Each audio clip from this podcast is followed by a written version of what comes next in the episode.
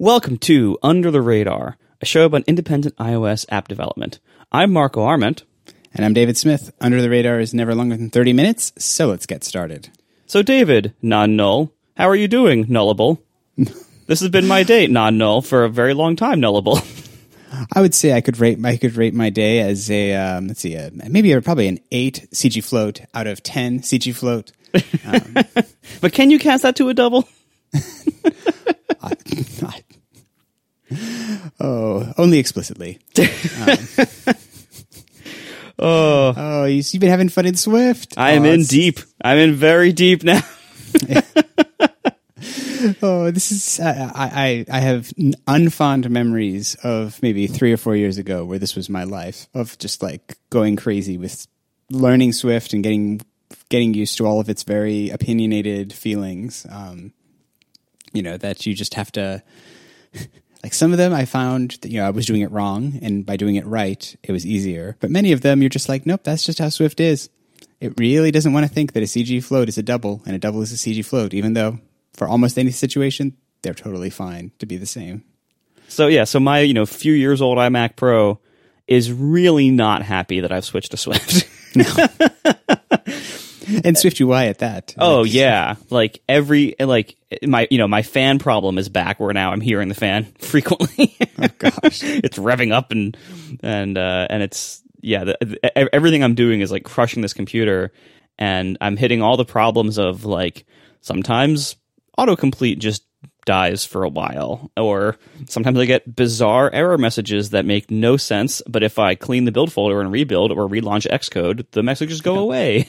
And i'm hitting all those rough edges that swift programmers have been hitting for you know five years or whatever it's been because really who who needs a build process that's repeatable? You don't want that. No, it's nice to have a build process where every time you run it, sometimes you get different reactions. Yeah, like, and I love the problems that I now have, you know, things like like I'm having to pay attention to build times for the first time in years. Yeah. Because Swift just builds so incredibly slowly compared to Objective C that it's just, like I never really thought about my build time before. I and I I thought for, you know, most of my career so far, my computer is fast enough to be my development machine. And all that's out the window with Swift, and and it's especially with Swift UI, as you said, and and the performance and error messaging and diagnostic messaging. Like I frequently hit that error message in Swift UI where it says something along the lines of like, "We can't evaluate this in reasonable time." Yeah. Like, just sorry. Consider and, consider breaking this expression into simpler into sub expressions. Yep, that's the one. And and like I that that makes me infuriated and also it makes me smile every time because I'm like, that's I love how ridiculous this this message is. so this is where I am. I I took your advice and I decided to rewrite my entire Watch app UI in Swift UI. And so far, I, I don't regret that decision. That's good. It's like when you said the moment, I was like, hopefully, it's like we still have a show, right? This isn't the yeah, we can still be friends. I, I took I took your advice, and now this is the final episode of Under the Radar. I'm never speaking to you ever again. I can't believe you did this to me. No, so it's I'm very glad I'm I'm in this world and learning this world, and and of course all these Swift UI skills will come in handy when I do soon tackle the widget uh, for the iOS app. Yeah, um, and it's again part of the reason why I'm doing this. Uh, but having to learn Swift UI is is first of all the learning resources out there are still terrible because it's such a young uh, language slash framework uh, slash method of even thinking about things. It, like it's so young and it changes so frequently you know, similar to the early days of Swift, that a lot of the tutorials or sample code or Stack Overflow answers that are out there are no longer even correct because something has changed since when they were written last year and now. And or, they you know the, the the answer was posted like during a beta. And then later in in a later beta even that same year like the name of a class changed or the way you're supposed to do something changed. And it's so early still this is this is a time when you really feel how much we need better documentation support from Apple. Like one of the great things I'm I'm gonna annoy so many people right now. One of the great things about PHP is that PHP has always had exceptional documentation on its website on php.net. You search for any any function, you know, and, and editors build in hotkeys. So like you know, in TextMate, I can hit Control H and it pops up a documentation window from php.net about whatever function name I, I have my cursor on at that moment. And there's always been great documentation there because on the documentation pages, on in almost every function in the language, which is a lot, uh, there are example code snippets on the documentation page, and there's comments. And so even if the example code doesn't quite get somewhere for you or doesn't answer a question you have, the comments usually do. And this is something that I really wish Apple's documentation would have like these little like usage examples uh, because they really can help explain and show better than just a pure API reference how to do something or what a function is for. And as we move into the land of Swift UI and and combine uh, and and all of these you know kind of higher level concepts you know a little more complicated things. This is also going to apply similarly once once swift gets its whole async await thing um, you know presumably in a year or two. Uh, it becomes harder to understand a lot of these concepts because they're so abstract and they have they have really simple sounding names and it's really hard to tell what this does how to use it and so we all end up having to go to like stack overflow and stuff and, and tutorial blogs and things because apple's own documentation when it's even there which is a big when uh, is so like bare bones and minimal. It's like Jony Ive designed it. Like there's it's a big white room. Yeah, and, and, it's a big white empty page, and it's like here, you know, this this type is to do this one thing, and then there's no other context. There's no example of showing like, well, when would you use this? How do you use this? Yeah. Do you call this in you know a certain way, like as a constructor or whatever? Like there's you you can get so much value out of those little tiny snippets on documentation pages, like what PHP does, of like here's a four line example of how to use this thing. And I wish for that so much as I'm learning this stuff because I, I'm I'm seeing, you know, this and, and I would imagine this is how beginners see almost all parts of programming. And and because I am such a beginner at Swift and Swift UI and at these concepts that Swift UI is is built upon, I'm I'm seeing what it's like to be a beginner for the first time in a while, and it really I, I would benefit so much from just better documentation, and then and to have presumably at Apple to have like a, a pretty strong effort to not only write the documentation, but then to update the documentation as the language changes. Because this is this is the problem when you have the, these young languages that are greatly in flux, uh, or, or young frameworks that are greatly in flux, that if you're relying on tutorial blog posts and Stack Overflow answers, well, those go out of date pretty fast, as I was saying earlier. And so it's right, like it's nobody's full time job at Apple to make sure that like all these tutorial blog posts out there can be updated uh, when the language changes. So they mostly yeah. just aren't, or you know, some of them are, some of them aren't, and it's hard to know what you're going to land on when you find it. And even then, like Swift UI for for as as cool as it is and as much attention as it's gotten from like language nerds over the last year, there is very little out there about it. There's very very little, and there's even less out there that goes beyond trivial use cases. So, for instance, if you have to make a tech demo with Swift UI and you have to you know have have a, a button state that changes and increments a number or whatever great there's there's a million blog posts out there uh, about that. But then once it's like, okay, how do I uh, tie this into the rest of an app? That's a real app that's like you know has actual needs like persistence, storage, like different screens and everything. Like once you once you add the complexity of real world apps, most of the tutorials can't cover that or don't cover that. And so like I, I've had I've had such a time, Dave. I've had such a time trying to adopt Swift UI from these like trivial little tutorials that people have or that Apple has you know, in WWDC sessions to try to actually build like, okay, well, great. How do I connect that to my database? You know, how do I connect that to my downloader or my sync engine? Like there's, there's been so much of that. And I, I think I finally got it, but man, is it non trivial and non obvious. And there's so many weird little pitfalls like I don't know how, how how did you find because you know you came to it as well having like existing app bases. I mean, have you have you integrated Swift UI into into apps that didn't start with it, or have you only done like clean rooms, you know, start from zero versions of SwiftUI?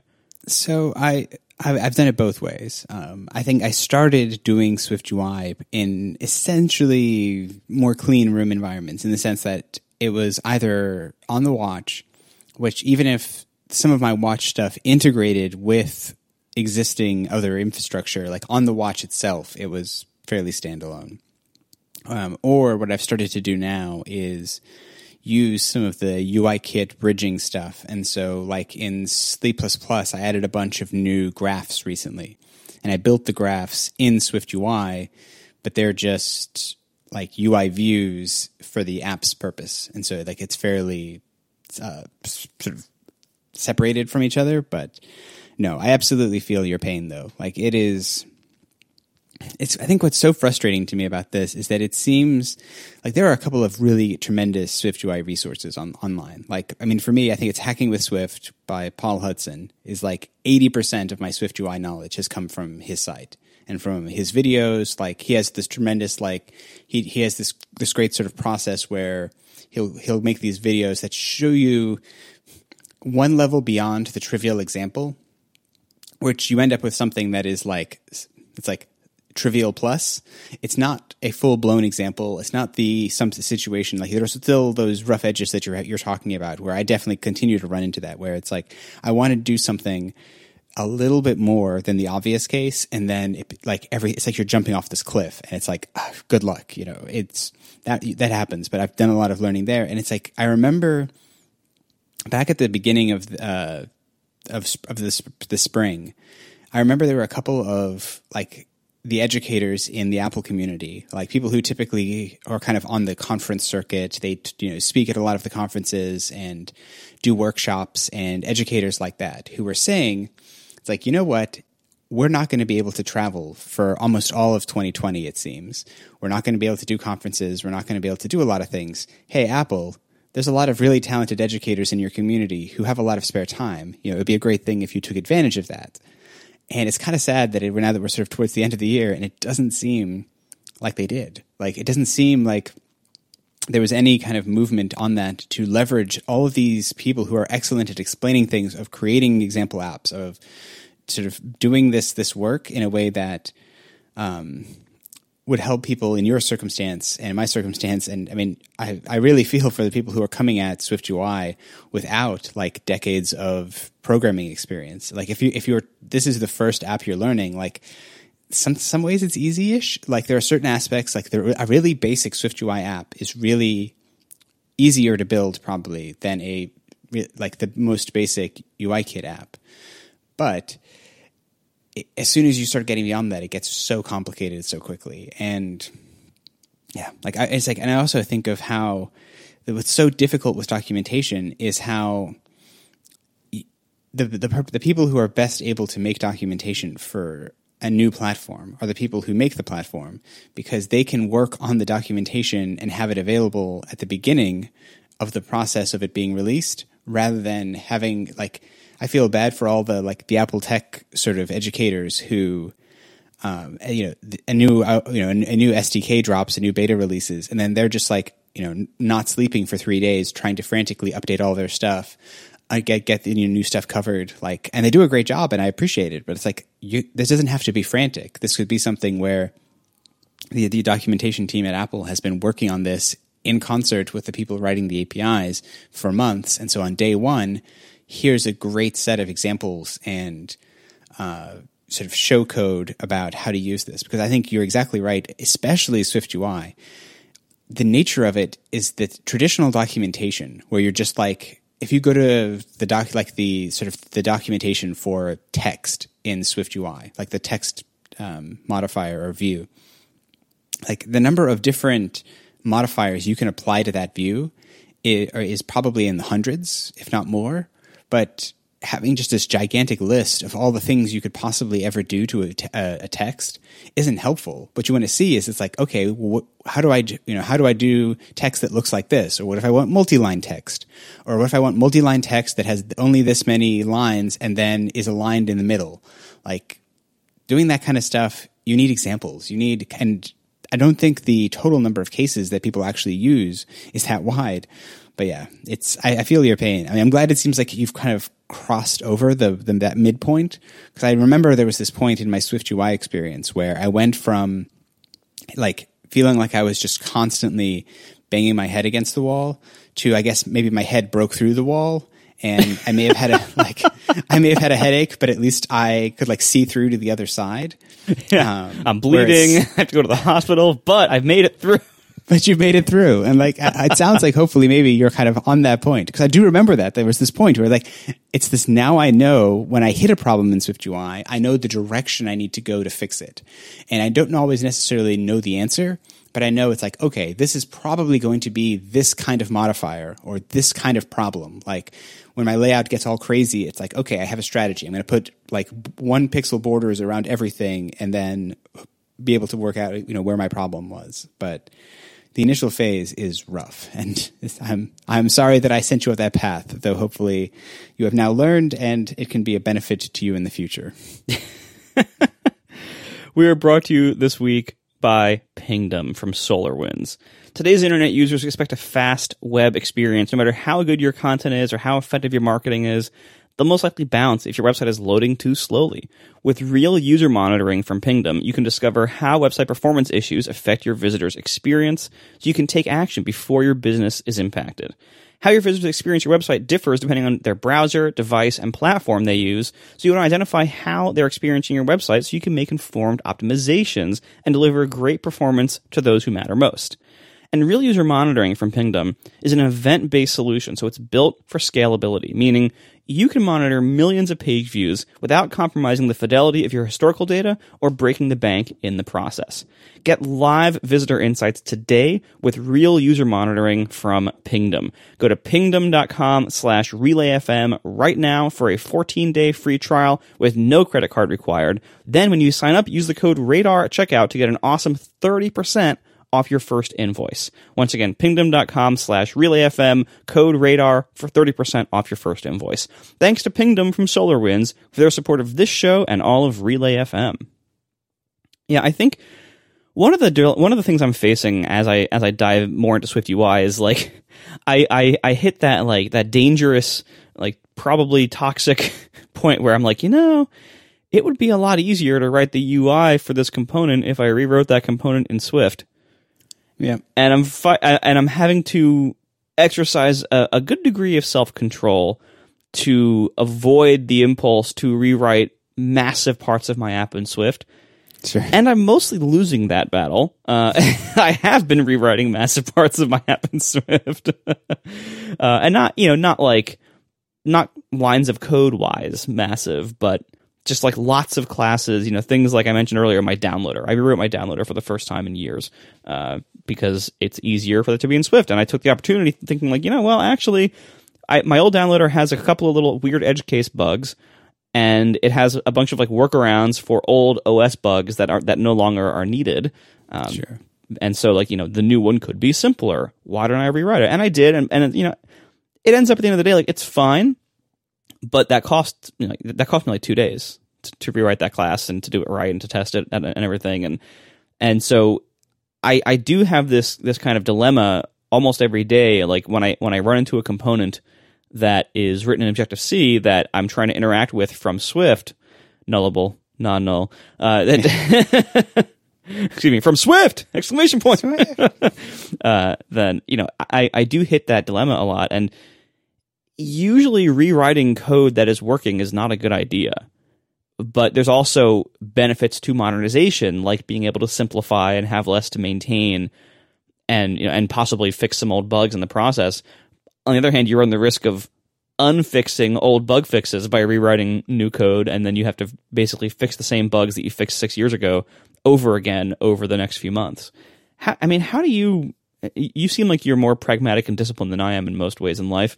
How how do you balance that or make the decision like whether you are dealing with your old code and just you know wrapping around it or using it you know from Swift or whatever, or do you like how do you rewrite and decide when to rewrite? So, I think the honest answer to the is this not at all helpful to you is that I rather than rewriting my old apps, I just keep making new apps. right. Um, that's a that's an easy strategy to get around this particular problem. Is, is you as soon as you you know you, you have this nice old Objective C code base, that's fine. Just leave it there and just write a new app. Yeah. Um, I don't want to clean the kitchen. Let's get a new house. Exactly. That, that is, I am in, I'm the get a new house version of uh, app development. But there are a few of my apps that I've had to make this choice in, and I think it is a really tough line. And I think what I, the, the general approach that I take is if I if I can write a Swift wrapper that is relatively straightforward for an Objective C thing, um, that is my first sort of the first thing that I tend to do. Um, I found that that has worked pretty well in general, where I can take some behavior, some sort of in some ways, is what I was saying with, you know, I, I wanted to use Swift UI for my U, UI of these new graphs, and so I just like built a little sort of UI kit wrapper that goes around them, and I can use it kind of create this clean this clean boundary between the two worlds um, that works better. And I think that's a that's a that's a very pragmatic solution that ultimately like you're ending up with this unnecessary like not it's like now you have the code is sort of you have the, the, new code you have the code that is the adapter between the old code and the new code and then you have the old code and that's not great necessarily going forward and i think ultimately the line is going to come for me and it's usually this place of is this a piece of code that i expect to continue to be working in and on for the foreseeable future or is this a piece of code that I'm kind of, it just exists and I don't expect to ever change it or touch it. Um, I'm not, it's not the kind of part of the app that is really something that's going to change or get better by being in Swift. Like there are some things that I think when I've rewritten them from Objective C into Swift, they're just better in terms of the, it's a, it's a more, uh, like certain concepts, Swift is really expressive at, at sort of expressing in, in, in itself in a way that is more awkward, like in, in Objective C. And so when I'm doing those kinds of things, like that's really I, like a little benefit from it, then maybe. But generally, it's like unless I'm really going to be in there back and forth, I just try and avoid it. I think, and I think I do find that if anything, there's some like workflow things that I do that I think you might be running into now of usually I try and do all of my Objective C work kind of in a day and my Swift work in a different day. Uh, going back and forth and context switching between the two is really bad for your like sanity because all, there's so many things about them that are subtly different, slightly sort of the same but not the same. Um, that I find going back and forth is where I would really get frustrated, and that would push me over the edge and be like, okay, I'm that's it. I'm just going to write it all in in Swift. Um, so a little bit of just trying to obviously you're in the middle of this like architectural change, and so it's awkward. But it, in general, if you can decide if you know try and if this if, if this is not something you're going to ever touch again or expect to need to keep working in, maybe leave it as Objective C. Consider maybe writing a, a wrapper around it if you can. Um, that's often really helpful. And then otherwise, I mean, sometimes you just got to go for it and you just rewrite it. And um, it's fine. And I, I will say, as much as there's the like the the big rewrite is often really problematic. The small rewrite, like if you're just rewriting a function or a small data type or something like that, those kind of rewrites, in my experience, if, if you're an experienced developer, you can do relatively safely without introducing massive new bugs or big problems um, because you can limit the scope of what you're doing. It's when you start to be like, okay, I'm going to, like, in, I'm thinking in Overcast, if you're like, okay, I'm going to rebuild the entire now playing screen in Swift. It's like, okay, that's probably going to be like weeks and months of work to yep. get it back to where it was because there's so many little behaviors and little nuances in that because it's such a big, important, like expansive part of your app. That's not a great place to spend it. But if you were going to rewrite the, like, when you rewrote your downloader in Swift, if you also wanted to rewrite the download management screen in Swift, yeah, probably okay. It's relatively simple. It doesn't have a huge surface area. Like that's the kind of thing that you might. It probably isn't worth it, but that would be an area where, like, if you were in the new world where, say, we have um, you know, different concurrency dynamics and things. And so it would be cleaner and simpler to have that UI even be like it's in Swift UI so that it can tie into um, like the combine event system um, more cleanly. Like that seems like a good place for it. But yeah, it's definitely an, an, an element where it's like every time you you have that instinct, it's like take take a second, take a deep breath, go for a walk on the beach, come back. If you still feel like doing it, do it, but do, don't do it without giving it some thought. That's wise. I'm trying to make the decision of you know whether and when to rewrite. I'm trying to make it a little bit pragmatically, like you know an isolated component, like a downloader.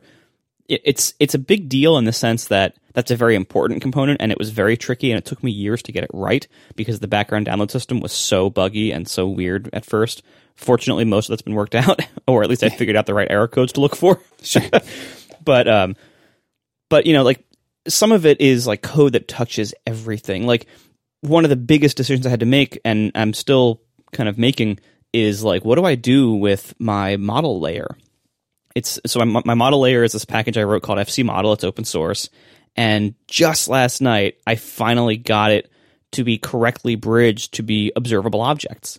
And so now I can use any FC model class correctly from Swift UI and it'll correctly update and that took this horrible hack using uh, associated objects with Objective C runtime. Like it's it's a terrible hack, but it works. And Sure. so I like you know it took me a couple of weeks to figure out how to correctly do this.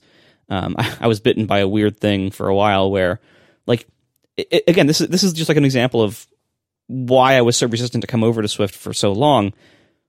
I knew, like, I was it, it- the, when you set an associated object, you have to give it some kind of pointer to be like the key to associate, and I was I would just give it the same string on on both things because you have to like you know uh, on the set and the get you have to give it the same pointer to to get the object back and I there's this implementation detail of the C and Objective C compiler where if you have the same string literal more than once in a module, typically that only makes one instance of it, and so it points to the same pointer. Sure.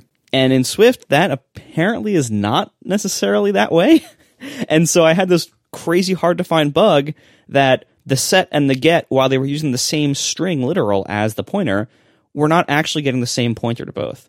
And I had to learn about this this method called static string or this type called static string that's gosh. especially in Swift and and then and now I'm just taking the address of a static uh, instance of it so it doesn't even matter what it is. But like there there's just things like that where like I have all this institutional knowledge of using C and, and Objective C for so long that I, I can think about implementation details like that and, and kind of, that becomes like a basis of my knowledge and as I'm working and that, that allows me to do things you know with a certain degree of proficiency and bug avoidance and and elegance sometimes and I just don't have that with Swift yet and that's going to take years to build up and that's like that's the kind of thing that it's hard for me to throw that away lightly. Like that's that's not a decision to take lightly, and that's why it took me so long to make this decision. Because now I have to, like, as I'm writing low level framework code, like working on FC model, interacting with Swift, I have to make sure I'm doing things correctly. And and like when it's just me here, I don't have anyone else to check my code really, or to to learn that much from, or to be able to tell me like, hey, you know what, that actually doesn't work the way you think it does in Swift. So I just kind of have to learn all this myself. And so the idea of changing languages and platforms and throwing away you know a decade of knowledge with one is is hard to do and and I'm I'm hitting all that friction now Yeah, and I think, and I really feel for you. Like I've gone through all of the so much of this myself, and I feel like there are so many of these things that are. The unfortunate reality is there's. It's kind of inescapable, though. Like it, I feel like in the last few years, Apple has been very clear that they are they are heading in a, in a Swift and Swift UI direction, and that is where all the new stuff is going to go. That is where all of the like, er- all of the their, their energy seems to be heading in that direction. I think it's appropriate for them to do that. And it's one of those if you had if you if you weren't going through this pain now, I feel like every year that you you did you put it off from now on, it's going to start. It's like it would be sort of growing by doubling every year. That like you're getting you know ten pain this year, and next year it would be um, twenty pain, and then forty pain, and then you know eighty pain. Like it would just keep getting worse and worse because the distance and the gaps between what you're the old way that you know how to do it and the new way is only getting bigger. And so I feel for you.